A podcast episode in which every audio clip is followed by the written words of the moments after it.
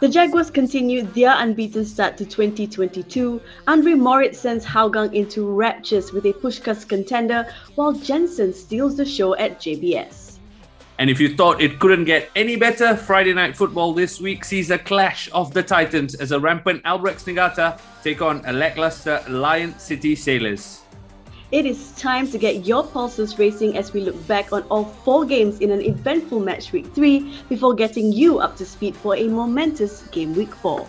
Sit tight, this is the SPL podcast.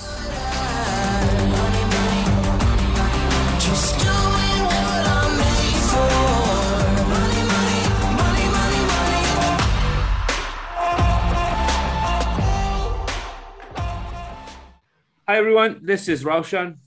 And this is Farrah. Farrah, the Singapore Premier League is just a gift that keeps on giving, eh? I feel like that is an understatement because every other week we're getting more goals, more drama, more controversy. And I feel like as a fan, I'm just lapping it all up. But you know, um, there's a lot of things that is going on, and I feel like it's just getting more interesting as you get, you know, as the weeks go on, as the match week goes on.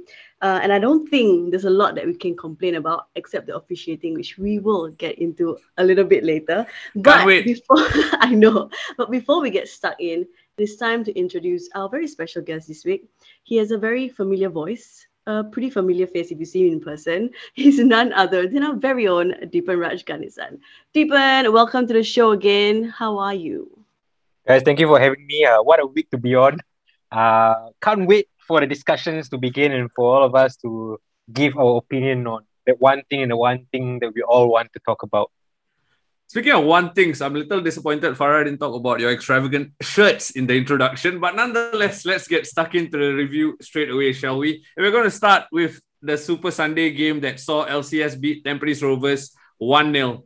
Now, on Tuesday, the Football Association of Singapore issued a statement to clarify the furore surrounding Firdaus Kasman's disallowed goal, saying, I quote, while the match officials had gotten the majority of the decisions correct, they had, in this case, incorrectly interpreted the law and are rightfully regretful over their respective errors in judgment. The FAS also added that, I quote, as part of the FAS referees department's long term objective to have our match officials make consistent and, more importantly, correct decisions, we have also, since late 2021, kickstarted the planning stages to implement the video assistant referee VAR technology in the near future for the SPL competition.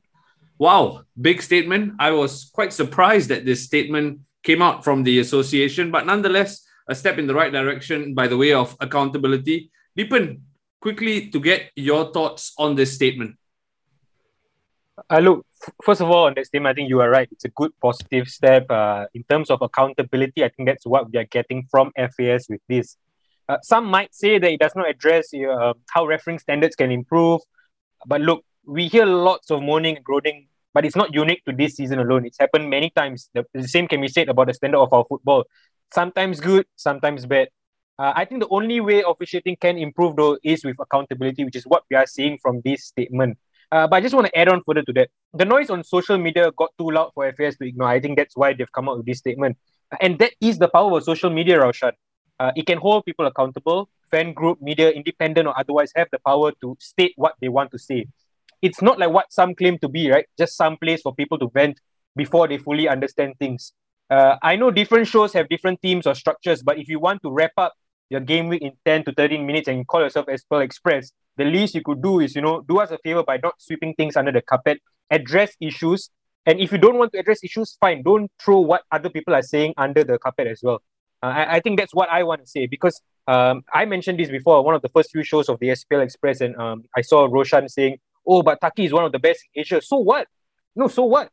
You know, it, it does not mean that you've won awards at, at different levels and, and that means you're a perfect referee. If it's a mistake, call it out as a mistake. If you don't want to discuss it because you're under the FAS umbrella, leave it for others to do it. And if others are doing it, don't complain. Don't try to be snarky about it. Uh, but summing this up, I think we need to talk about it. We need to discuss it. We need to debate it. Not everyone being critical is doing it for the sake of doing it. We all want the same thing, which is for standards to improve.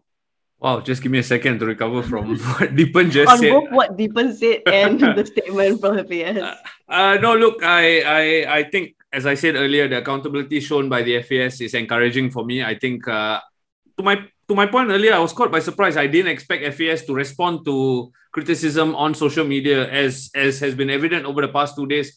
And I was surprised that they've decided to take this, in my mind, or in recent history, unprecedented step to address the issue. I think addressing the issue is the first step to getting things right. So at least there's a positive there. But I also was speaking to someone in the know with regards to refereeing and with regards to how things are decided. And there is a bigger problem of refereeing and the standards of refereeing when we talk about it, about the lack of match officials coming through. As you can see, it's always the same few faces, the usual suspects, I'm going to call it your Jensens, your Takis, taking charge of games. Why is this so? Purely because other the lower leagues have been affected by the pandemic. So there's lesser opportunity for these match officials to get match practice. We talk about footballers needing match practice. Same thing goes for match officials. They need match practice, and that's not an excuse for them, but that's purely the situation being caused by the pandemic, right? So all in all, I do think pandemic aside, there is a bigger problem that needs to be addressed. And I have a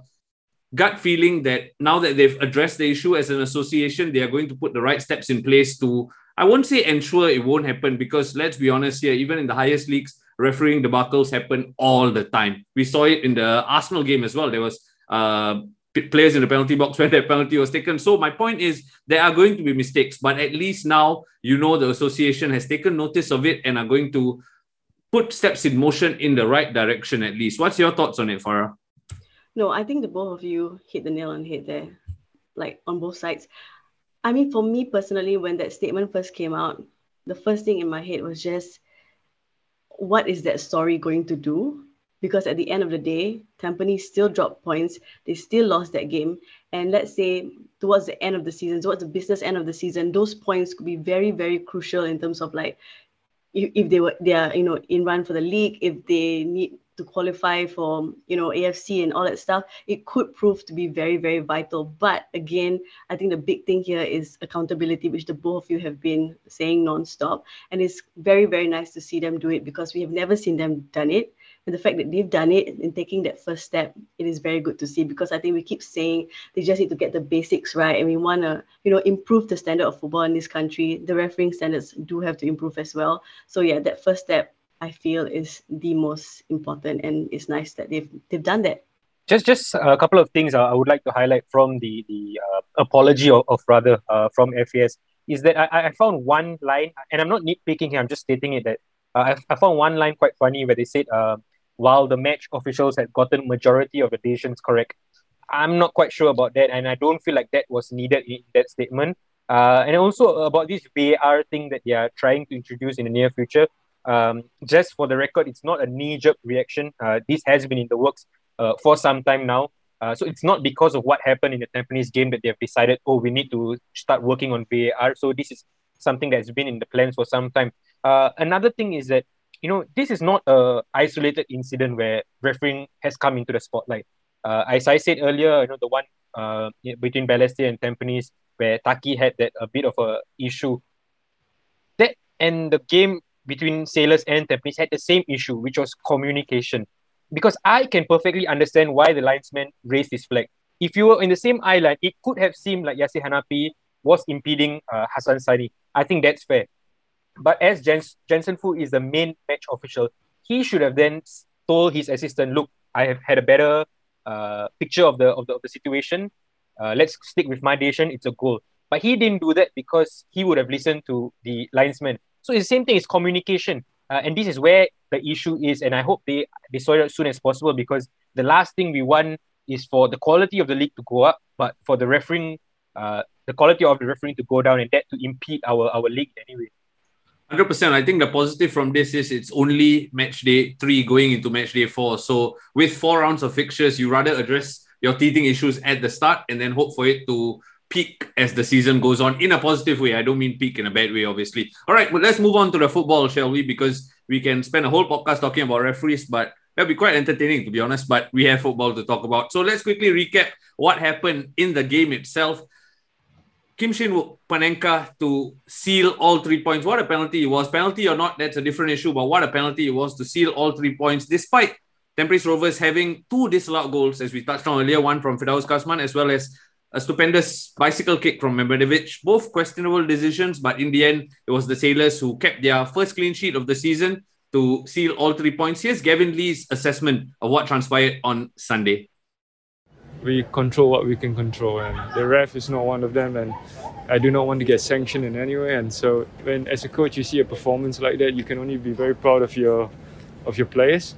Uh, again, the result a lot of times is not within our control, just like certain decisions and it's a long season. We've only got started, and what's the point of uh, crying over this game? And because there's a lot of there's more there's a lot of positives in this game, and all, all we need to do is just to build on it. All right, so that's exactly what Gavin had to say. But let's speak on LCS first. On paper, LCS pretty much got the job done. But I feel like anyone who watched the game would admit that the Sailors were not great. I want to use bad, but let's just go with not great since you're three matches in.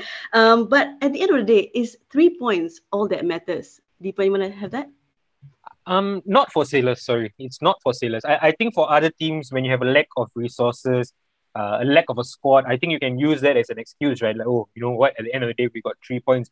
But this is a sailors team that has the best resources at the end of the day, uh, and I think despite the fact that they don't have a full 11 at the moment, I think Anu and, and Faris and, and even Gabriel who came on, you know, they are not quite there yet in terms of uh, 100%. But you've got to be winning these games and uh, winning the games with a performance, you know.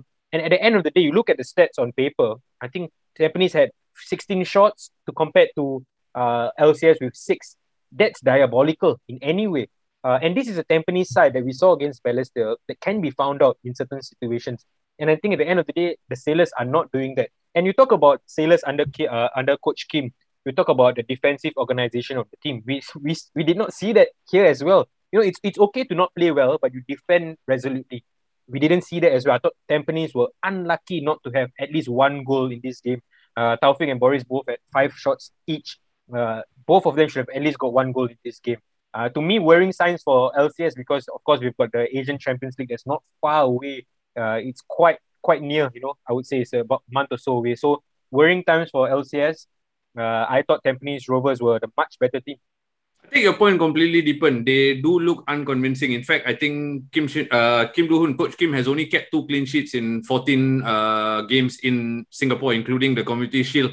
But the Lion City Sailors have plenty of mitigating factors. I do feel you touched on it there. They don't have their full squad yet. Yes, they have their big name stars, but they don't have the key personnel putting in performances just yet. Your Faris Ramlis, your Gabriel Quek, who just came back from injury. So I do think it's a work in progress. It will take time. I, I do agree that it's worrying that their style of play, more often than not, is a long ball from the back. We saw it all season long last season, and uh, not all season long, towards the end at least, when they look for George Philippe up front. And then this season, we see it often Hariss playing that ball out of the back. I do think they don't have a distinct style of play just yet. And with Stipe gone, Kim Shin Wook is a great striker, don't get me wrong, but Stipe used to drop and link up play a bit more. Kim Shin Wook essentially is camping and then you need to get the ball to him. So that seems to be their modus operandi at the moment. And I do think that all will take time to, to fit in.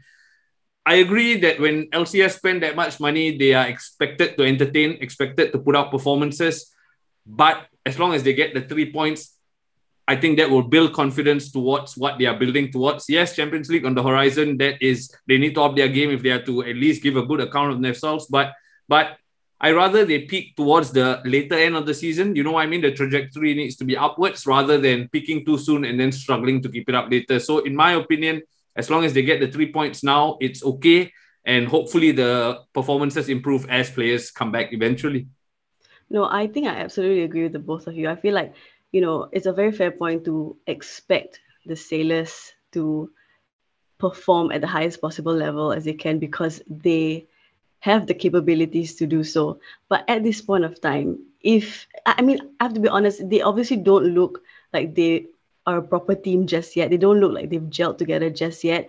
And sometimes these things take will take time. So at this present moment, like what Raushan said, if they can just scrape through and get those three points as they go on, that would be enough because I definitely, I mean, I, I, I don't see them not picking up the later part of the season. They are going to look more together. They, go, they are going to gel so much better as the season goes on. So I wouldn't be too worried right now if they if they're going to keep putting out mediocre performances and still get those three points. I don't think there's too much to complain about right now because I think at the end of the day, you know, three points are all that matters. Those points win you the league at the end of the day. So, you know, it doesn't really matter. But, but I tell you what, I think one positive that's coming out from the fact that Sailors haven't looked convincing is the fact that other clubs will look at this and say, hey, you know, on any, on any given day, we've got a chance against the Sailors. We saw what Geylang did to Sailors. I mean, fair enough, you know, uh, Sailors didn't start with a full 11. But I do think that other clubs will now realize that there is a chance against the Sailors. Uh, even even that win against Hougang, that 3 1 win against Hougang, I don't think Sailors were convincing. Uh, I thought it was a bad second half performance from um, from Hougang that actually gave it to to Sailors the win. So that's the only positive I can I can uh, craft out of this. But I agree with Raushan, I agree with Farrah that moving forward we will definitely see a much better Sailors side when everybody's back. I think it does yeah. bode well for the league if plenty of teams are gaining confidence to go up against the Sailors. Because as a fan, that's what you want, right? You want you want the lesser teams taking it up against the big dogs. So it'll be interesting to see. Anyways, moving on. Unsurprisingly, we were inundated with rants surrounding the refereeing controversy on Sunday. But in light of developments with the FAS statement and stuff like that, we've decided to omit the segment just for this week. But do keep your rants coming in and do send them through on Telegram. Without further ado, shall we move on to Hougang 3, Geylang International 2, Farrah? Yes, what a Friday night cracker, guys. I think Raushan, you said right, like every Friday night match so far has been absolutely insane, and this one really was. Yeah, I have no words for that. That's one I'm like at a loss of words for it. So, just a little recap: Moritz obviously stole the show with a double, including that wonder goal right at the death. Um, Amy Recha also scored his first goal for Hougang from the spot, while Zuzu and Tezuka were also on the score sheet for Geylang. Let's first hear from Hougang's assistant coach Firdaus Kassim on what he made of their first win of the season. People can question us about the style, and we change the style a little bit. Uh, we, we are not stupid. We we we know this is a result-oriented business. Um, when things are not working, we have to change. Uh, if you have to go a little bit longer because it's a tactical part of it, then we will have to go longer. So it's not just a, a, a, a philosophy and a vision that you know uh, you implement and you force it. So uh, I'm, I'm happy in terms of the, the the way we adapt to the position. And also because of the mentality of the boys shot, whether it's uh, 1 0 down for a long period of time or whether when they are conceding 89 minutes, they were still going. So yeah, of course, plenty of things to improve. And also with the key players coming back, hopefully we'll play much better and deliver performances with uh, points as well. So there you have it. Firdaus sharing his thoughts. Deepan, you were at the stadium. How did you see that one pan out? Did you expect Hougang to get the result after conceding so late? Yeah, b- before I get to, to the match, I just would like to highlight uh, both sets of fans. Uh, I thought the Hougang Bulls and the Ultra Eagles were on fire. Uh, I enjoyed the game primarily because of what was happening uh, away from the pitch. I mean, of course, what was happening on the pitch was great, but uh, you know, back and forth between both sets of fans, uh, and they were loud. That's the most important part. They were loud throughout the 90 minutes. So made for such a great watch. Um, I, I think Hougang would be feeling quite fortunate uh, with the victory because I thought actually um, that Geylang were the better team uh, across the 90 minutes. I thought they had fantastic chances uh, when they were 1 0 up to get the second or third goal, which they led up. Uh, I thought Zuzu was again causing all kinds of problems for, for the Hougang defense. But as a game, you know, this is the kind of games that you want to watch in the Singapore Premier League. Uh, and to me, this was the best game of the week. Uh, not sure what others have to say, uh, but for me, this was definitely the best game of the week. Uh, simply because I thought both teams knew they had a chance to get all three points and, and they did not let up in any way. And which was why, despite the fact that Tezuka got such a late equalizer, Moritz's immediate reaction was, let's get the ball, I'm going to do this. And to Zaiful Nizam's surprise, uh, he went over his head and into the back of the net. And wow, I, I took almost about five seconds to register what was happening because to me, I was like, I was just, I had my mouth open. I was like wondering what happened. And then the referee blew because I think the, the subs, Hougang subs came onto the pitch to celebrate. So I thought he was ruling it out. And then only after the five seconds, I realized, oh my God, like Moritz has done a, a wonder goal. Uh, so to me, again, you know, two, two, two, two great teams. I thought, you know, in the second half, um, the tactical switch in a sense to get Moritz more on the ball uh, because he's a he's a huge figure and he was up against Ahmad Shair on uh, on on the right side for for Hougang. and that was to me a master stroke from Firdaus Kassim. So fair play to him and the rest of the of the coaching staff. Uh, well done to Hougang. You talk about those five seconds delay there. I do need the listeners to know that you were spamming the group with what just happened, what just happened, and obviously I was watching at home and there's a delay involved. I'm like, what, what, what just happened? I also feel Tezuka scored a wonderful goal. It's so yes. sad that it was overshadowed immediately by this Moritz blockbuster. Farrah, I'm going to get your thoughts on it very quickly, but let's first listen to Andre Moritz talking us through that wonder goal to be fair, I saw the goalkeeper really uh, far up.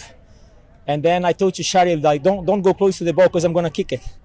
And uh, I was just uh, talking to the referee, come on, come on, play, play, play. Let, let me play, let me play.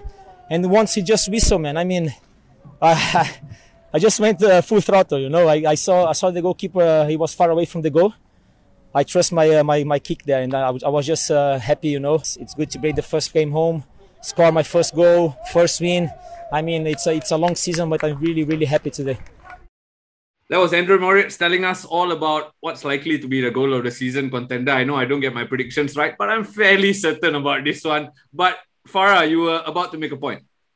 Oh no, I was just gonna say how Deepan literally just went in the group. Oh my god, oh my god. And me and you were like, what? What is happening? And then obviously got on the stream and then saw it and I was like, oh my god, People was right.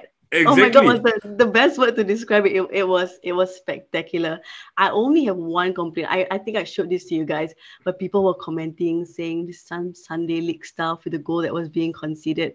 Guys, come on. If it happened in the Premier League, all of you would be lapping it up with like what an incredible finish that is. So I I cannot I, I do not appreciate that. I, I thought overall the game was and, and, and I tell you what, I think not many are capable of doing what Moritz did because this is a, a, a player that has been there, done that. So he knew what exactly that he was going to do. And to execute it, that's another step, right? Because I mean, uh, Raushan, you know, you know, it's not easy to kick a ball over that distance uh, with that power. And he did it perfectly. So really, really, really good goal. I don't understand what the naysayers are on about, uh, but at least we got to enjoy it in the Singapore Premier League. Raushan, you were about to say something. Uh, no, I was I was just going to say I, I take both your points. Wonder goal, all credit to Moritz.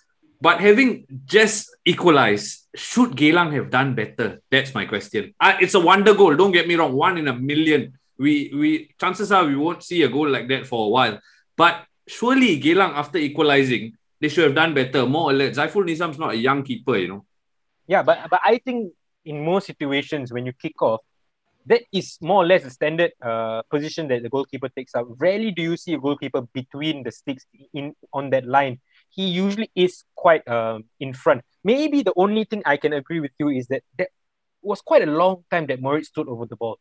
Uh, maybe in terms of awareness, it could have been better. I think uh, they should have realized it. But I, am not going to blame much, uh, put much blame on Zaiful Nizam because I thought this was quite unexpected. You know, I didn't expect it. So, you know, I, I think fair play to, to Moritz and, and Hougang for taking advantage of it.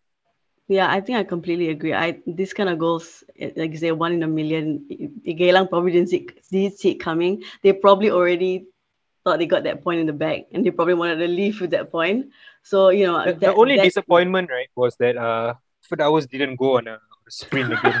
if there was a goal to celebrate yeah. on the touchline, that was it, right? he probably heard our podcast and decided, ah, these fools are yeah, going to say something about it. So I, these fools being me lah, these fools are going to say something about it. So I better not. All right, guys, let's move on to. There's four games to get through, so let's move on to the third game of the week, which was Young Lions nil, Albirex five. Five star showing from Albirex with Tanaka picking up where he left off, grabbing a first half brace. A Jacob Mahler penalty miss and three goals in the final 10 minutes from Sujita, Fairuz Hassan, and Kan Kobayashi then sealed an emphatic 5 0 win for the White Swans.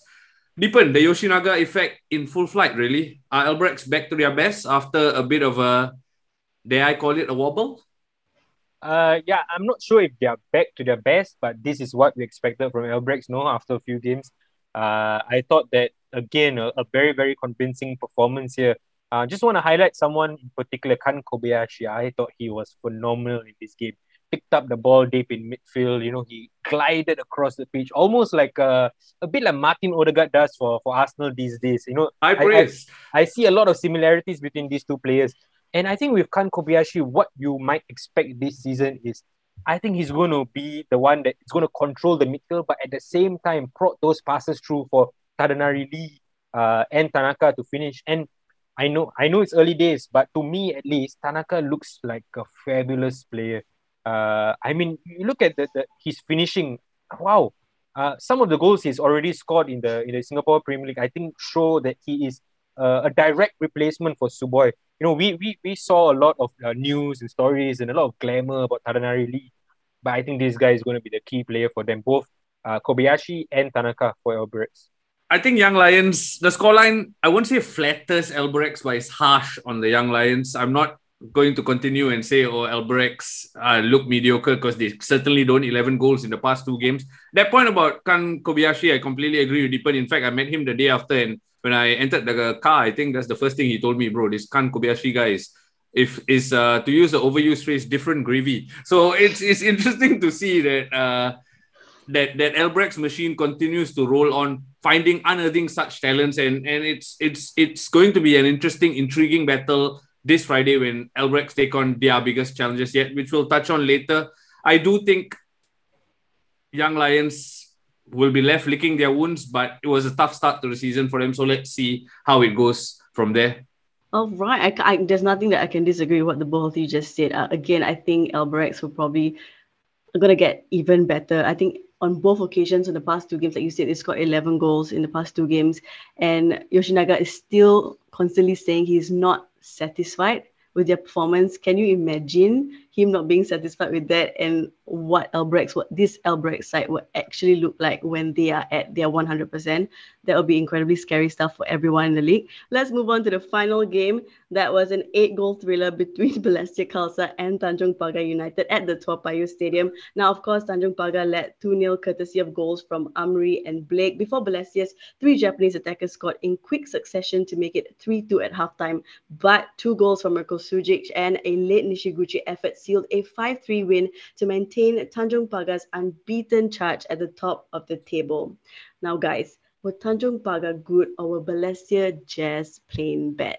Yeah, I think that, uh, wow, you, you look at the goals that Balestier conceded, you can only use one word, and, and I'm going to use it amateur. Uh, I, I thought the defending, the, the, the attempts to play out from the back was just amateur uh, when a goalkeeper uh, passes it straight to your opponent the way that he did, uh, which was of course Rudy Khairullah giving it to Khairul Amri, you're, you're basically giving your opponents one one goal, one goal hit start. And if you keep doing that in, in matches, even the, the, the goal that uh, was ruled out from Blake from the corner, it was poor marking, poor marking, and, and you can't do it at the top level. Uh, if you continuously do that, then you're not going to win games, plain and simple because as much as your, your three Japanese boys can bail you out with goals, which they almost did, right?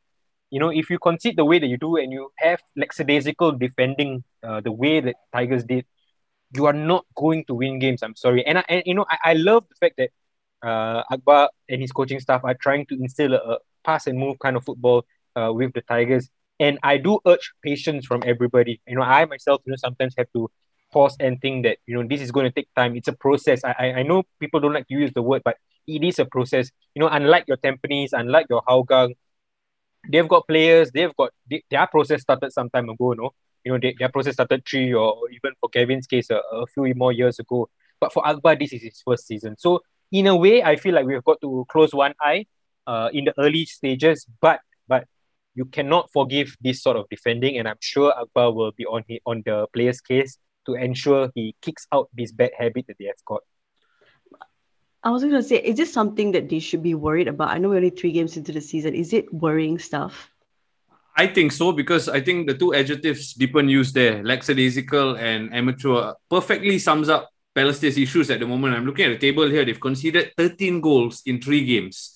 Uh, that includes two on opening day. And that's twice more than almost twice as much as Hougang, who are the next with having conceded seven. That's worrying. As much as we talk about patience, we talk about Akbar needing time. Some of the goals have to be avoided. That Blake goal you touched on, he took the ball forward from midfield, beat a player uh, on the touchline before running into the box, had time for Akari to play, and he was in acres of space. And you know Blake's aerial prowess. Why are you letting Blake do that? That's my question. And I think Akbar will now three games in realize, yes, I knew this will take time. He didn't realize it's going to take this much time, though. I think that's the biggest lesson Akbar would have learned over the three days. It's it's going to be an uphill battle for Balestier for me. Uh, we'll touch on their preview for the upcoming game next week, but that's a must win. That's a six pointer for Balestier, not just for league table, because quite honestly, they are not going to finish very high up the table, but for confidence for that club, because purely they look diabolical at the moment. You know, you know, uh, we, we talk about all these refereeing howlers uh, over the weekend. Uh, I was quite surprised. One thing that hasn't been brought up was the fact that I thought Farid Hamid should have got a red card uh, around the 19th or 18th minute of the game when uh, I think it was Taniguchi who was run, who was through on goal and uh, Farid Hamid uh, barged him from behind. And I thought that Farid Hamid was the last man. Uh, again, it was very similar to the one where Pedro Henrique got a got a red card uh, for Sailors the other time. Um, and you know that that could have changed the game as well. So you know if you are talking about one incident that uh, that changed the game that wasn't given, I think we should be talking about this as well. Again, you know officiating needs to be better, and I do feel Balestier will feel hard done by that. You know, Tanjong Pagar were not uh, down to ten men, but but at the end of the day, I'm sure Akbar will go back to the drawing board and realize that you can play pa- passing football all that you want, but first you've got to get the basics right. Because if you cannot defend your goal, no amount of passing is going to bring you three points. Actually, just to add on that, Farid Hamid uh, possible red card, there was off the ball incident with Mirko Sugic as well. I think he went back on Amirul Emran after receiving uh, a hard challenge and then he literally barged into the guy. I think he got a yellow card again, but could have been a red on another day. And as history, as as you would have it, Mirko went on to score two goals, right? So again, Balestier might feel hard done by by their decisions, but I mean, FAS already released one statement, give them a bit of time, lah, next couple of days or what. All right. So, shall we move on to match week four then? Because match week four promises to be a cracker. I mean, the Friday night football lineup I'm going to talk about in a bit has got my my mouth wat- watering, I guess that's the term. But anyway, let's move on you to were the going to say one. something uh, vulgar there. Well, it is it is after midnight at the time of this recording. so yes. But moving on, Albirex Niigata against the Lion City Sailors. That's happening at Friday at 7:45 at the Jurong East Stadium. If you haven't already got tickets for the game, I urge you to go and get yourself sorted because that promises to be a firecracker between two title heavyweights. First team news, Masaya Idetsu is out through injury for Albirex. There is good news though in the Sailors camp with Anu and Faris Ramli back in contention after missing out last weekend. And Noor Adam has also resumed training, having missed out at the start of the season. Deepan, coming to you first. Form guide points towards Albirex, undoubtedly. But this is going to be an intriguing battle, right? yeah, can't can't wait for it. I think uh, we are we have all been waiting for uh, Albirex that's in full flow, taking on a Lion City Sailor side that's on, that's in full flow. I don't think we are going to get that though. I think Albirex are the team that are going to be in full flow. I, I'm just intrigued to find out if this is finally the game where Coach Kim Do Hoon uh, plays all plays all his cards. Basically, you know, starting Lestienne, uh, Diego Lopez, uh, and maybe even Gabriel, you know, up front together with uh, Kim Shin Wook. Because I think for the last few matches, I mean, when we look at the, the starting lineups, fair fair play to to him giving some fringe players a chance, but we haven't been impressed, right? I mean, uh, we have not. It's been a long time since I saw uh, Lion City Sailors starting in eleven. I'm like, wow, this is going to be great, uh, and that is the reality. So I, I'm waiting to see if that happens against the Albirex team. But you know, if you follow Coach Kim Do Hoon's style since he's come in, he's not going to play Diego Lopez in this one. I see, because he's he's someone who, who likes to have runners in midfield in a big game like this, and he might even consider himself being too naive if he starts Diego Lopez and Maxime Lestienne for this one. So I'm not quite sure he's going to uh, pull all his cards in this in this game, and I'm expecting a good game. But I, I do think the Albirex are the, the favorites for this one. Yeah, I absolutely agree. I think Albirex are definitely the favorites in this one. And especially, you know, I know again, they're definitely going to want to take a little bit of revenge for that community shield loss there, even though we're you know, you know, only four games into the season come this weekend. But speaking of Albirex, do you think, and the community shield, do you think that they would have, what would they have learned from that defeat to apply this weekend? Then you So, think? sorry Could to not jump in. give- I, I don't know about learn, but but one player that they did not have in the community shield uh, was Kodai Tanaka.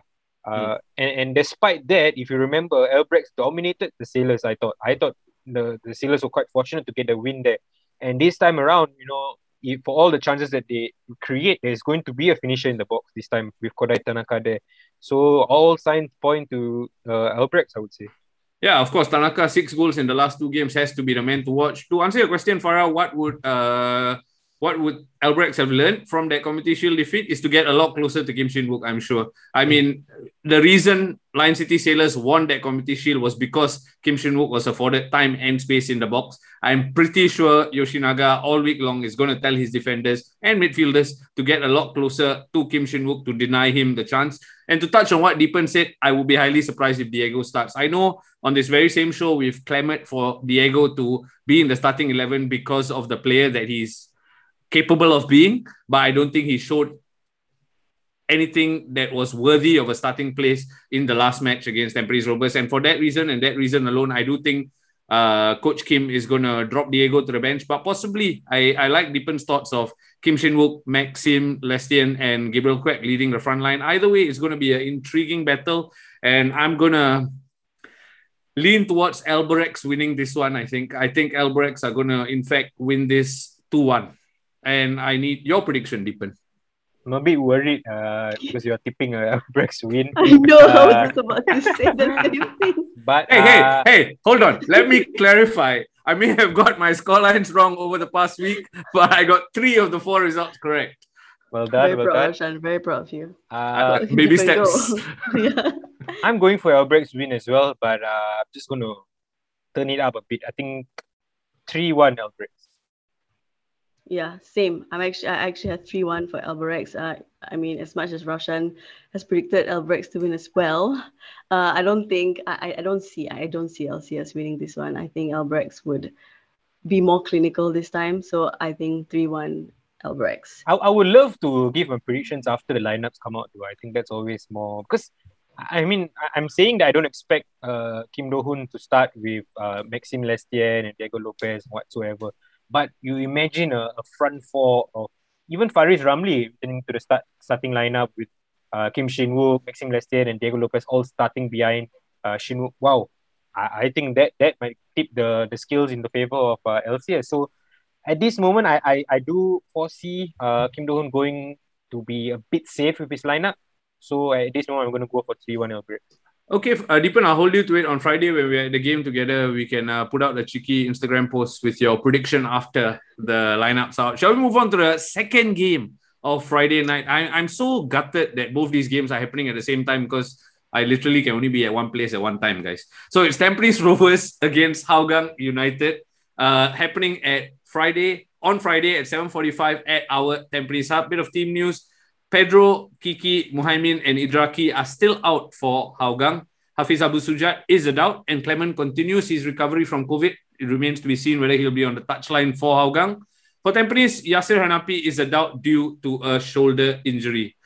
Farrah, I'll come to you first. Tampines Rovers, we waxed lyrical about them. Gavin touched on it there, saying he's very proud of the efforts of his team. But can they keep it up against Hougang, who notched their first win last week? See, here's the thing I have with Tampines Rovers. They came into that clash against the Lion City Sailors, and I don't think that many people expected them to come out the way they did in that first half. I think most of us were pretty surprised at how difficult they made it for the sailors. They just, like you said, you know, we were saying how they were just not clinical enough. They just weren't, the finishing was just not there in that first half because they could have gotten goals for sure. But then, obviously, if you look back again before the, the first game against Balestier, they can definitely be found out. Sometimes defensively, especially in that second half, they they can definitely be a little bit suspect at the back. So I'm very undecided with how Tampines are gonna show up in this clash. But I feel like if there's anything to go by, they're gonna be a little bit more fired up from what happened against the Sailors. And they will probably want to prove a point. So you know what? I think they would definitely be showing up against Hougang. And Hougang as well, eh, that win that they that they just got at the weekend, their first win of the season, is definitely going to be a driving factor for them. Confidence will be on their side, but I feel I do I will expect Tampines to show up the same way as they did against the Sailors. I don't know what you guys think. Yeah, I, I think in, in this in this aspect, uh, I thought Tampines did play very well against the, the Sailors. Uh, and when you look at this Tampines team, they can move the ball about. Uh, so it's up to Hougang, you know, how they want to set up for this one. Um, I, I'm not quite sure, you know, whether Hougang have what it takes to stop a team from playing. Uh, whether they have enough destroyers in midfield, that is a worry. And, and, and one of the things that worried me against Geylang was the fact that Hougang didn't seem to have a midfield at, at times. Uh, and we know what Tampines have in midfield, Kyoga, Zehrudin, uh, who can really move the ball and about. Uh, I thought Zehrudin was fantastic in the game against Sailors and he could continue his form here. Um, I know you haven't asked me for a prediction yet, but I see this going the way of the Stags. Uh, I think they will just nick it uh, 2 1 in this game. Raushan, what do you think? I think you both of you have covered the preview about both teams, so I'm just going to go get stuck into my prediction straight away, and I'm going to tempt fate here by matching Deepan's prediction. I do think the Stags are going to take this 2-1 purely because I don't think Hougang have it in them, in them to keep a clean sheet, and I take Farrah's point completely.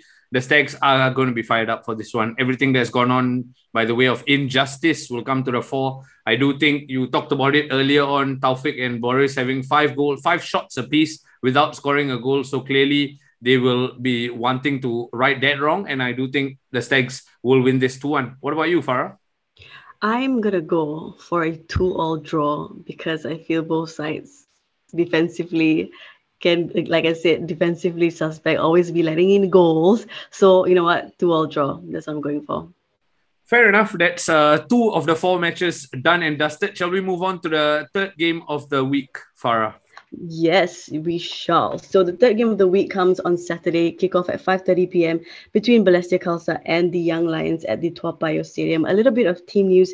Delwin has tested positive for COVID early in the week, so he faces a race to be fit for Saturday. Now, doubts over fitness of Hairul and Naufal Ilham as well. But, you know, now as as as the league table kind of shapes up a little bit, you know, three three three games in, this is shaping up to be the battle of the bottom two in the league. I mean, not a bit not fair for the young lions, like they've only played once, but surely do you think it's bigger for Balestier that they cannot afford to lose this game? Yeah, I completely agree. I think uh, they will be looking at their they would have looked at the fixture list and thought that if anything, this is the game that they have got to get all three points from. Uh, as much as we want to talk about process and trying to learn how to play uh, out from the back, uh, but this is a young Lions team that is not even a professional team, right? I mean, full of players uh, who are in national service and in school and whatnot.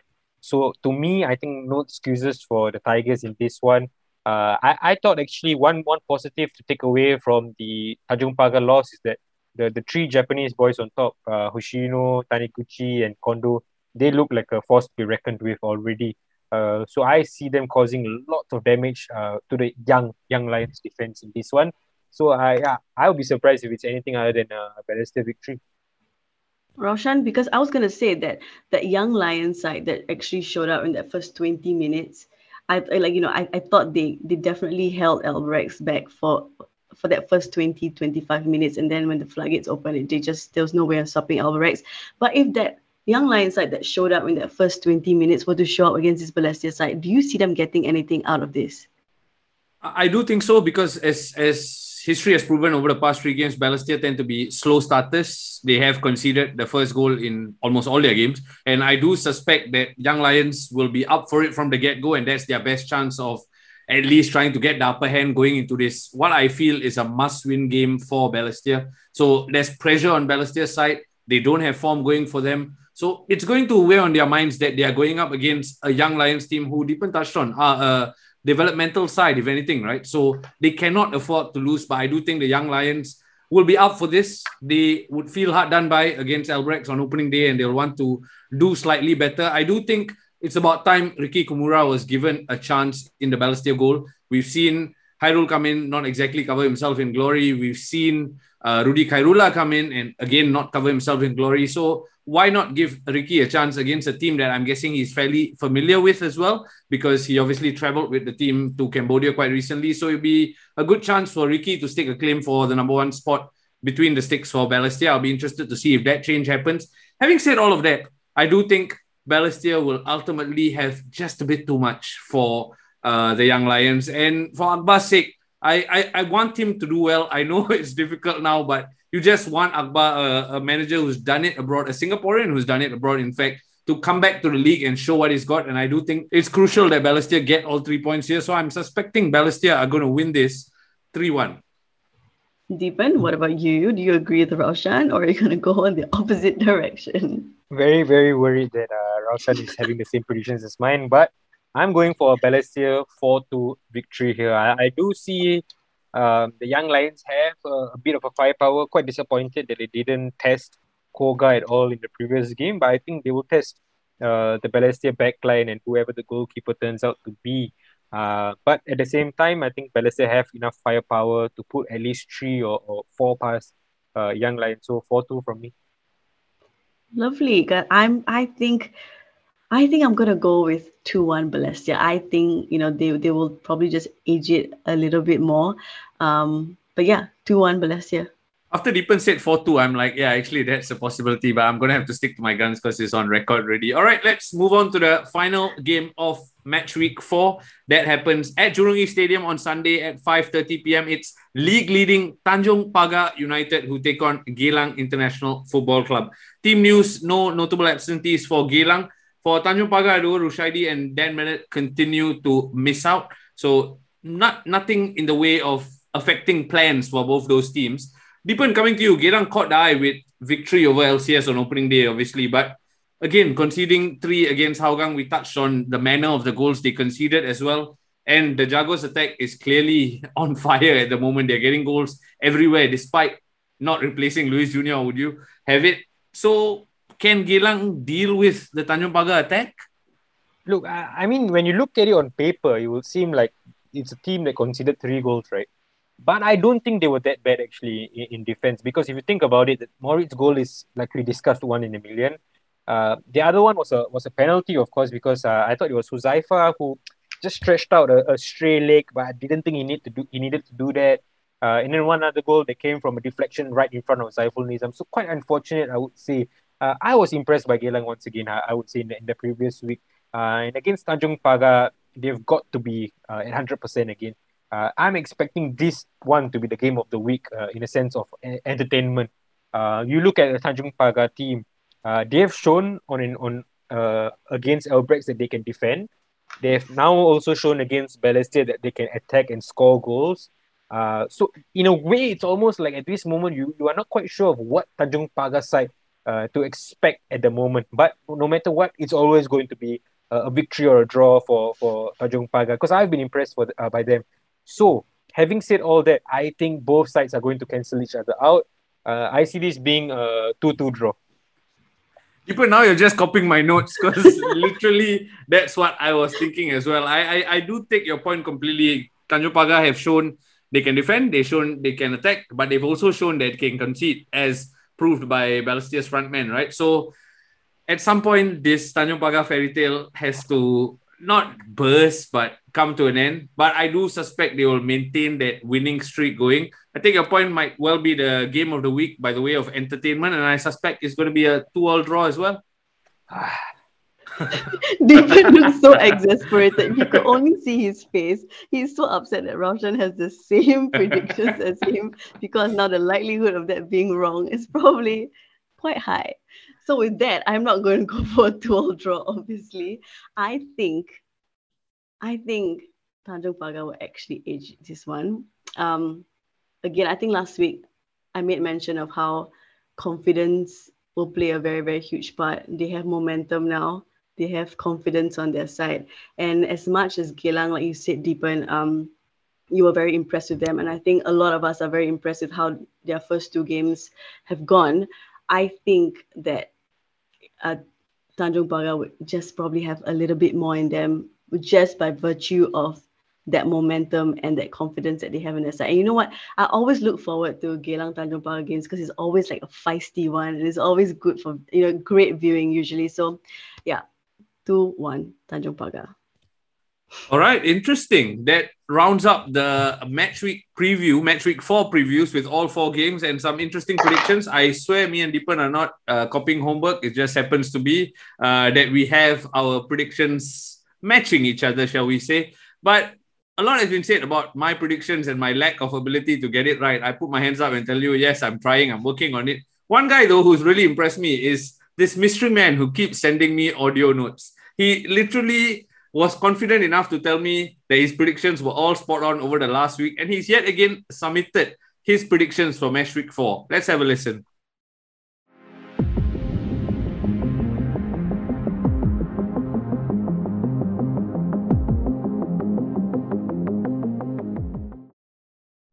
The Lion City Sailors face a top Japanese team in Urawa soon.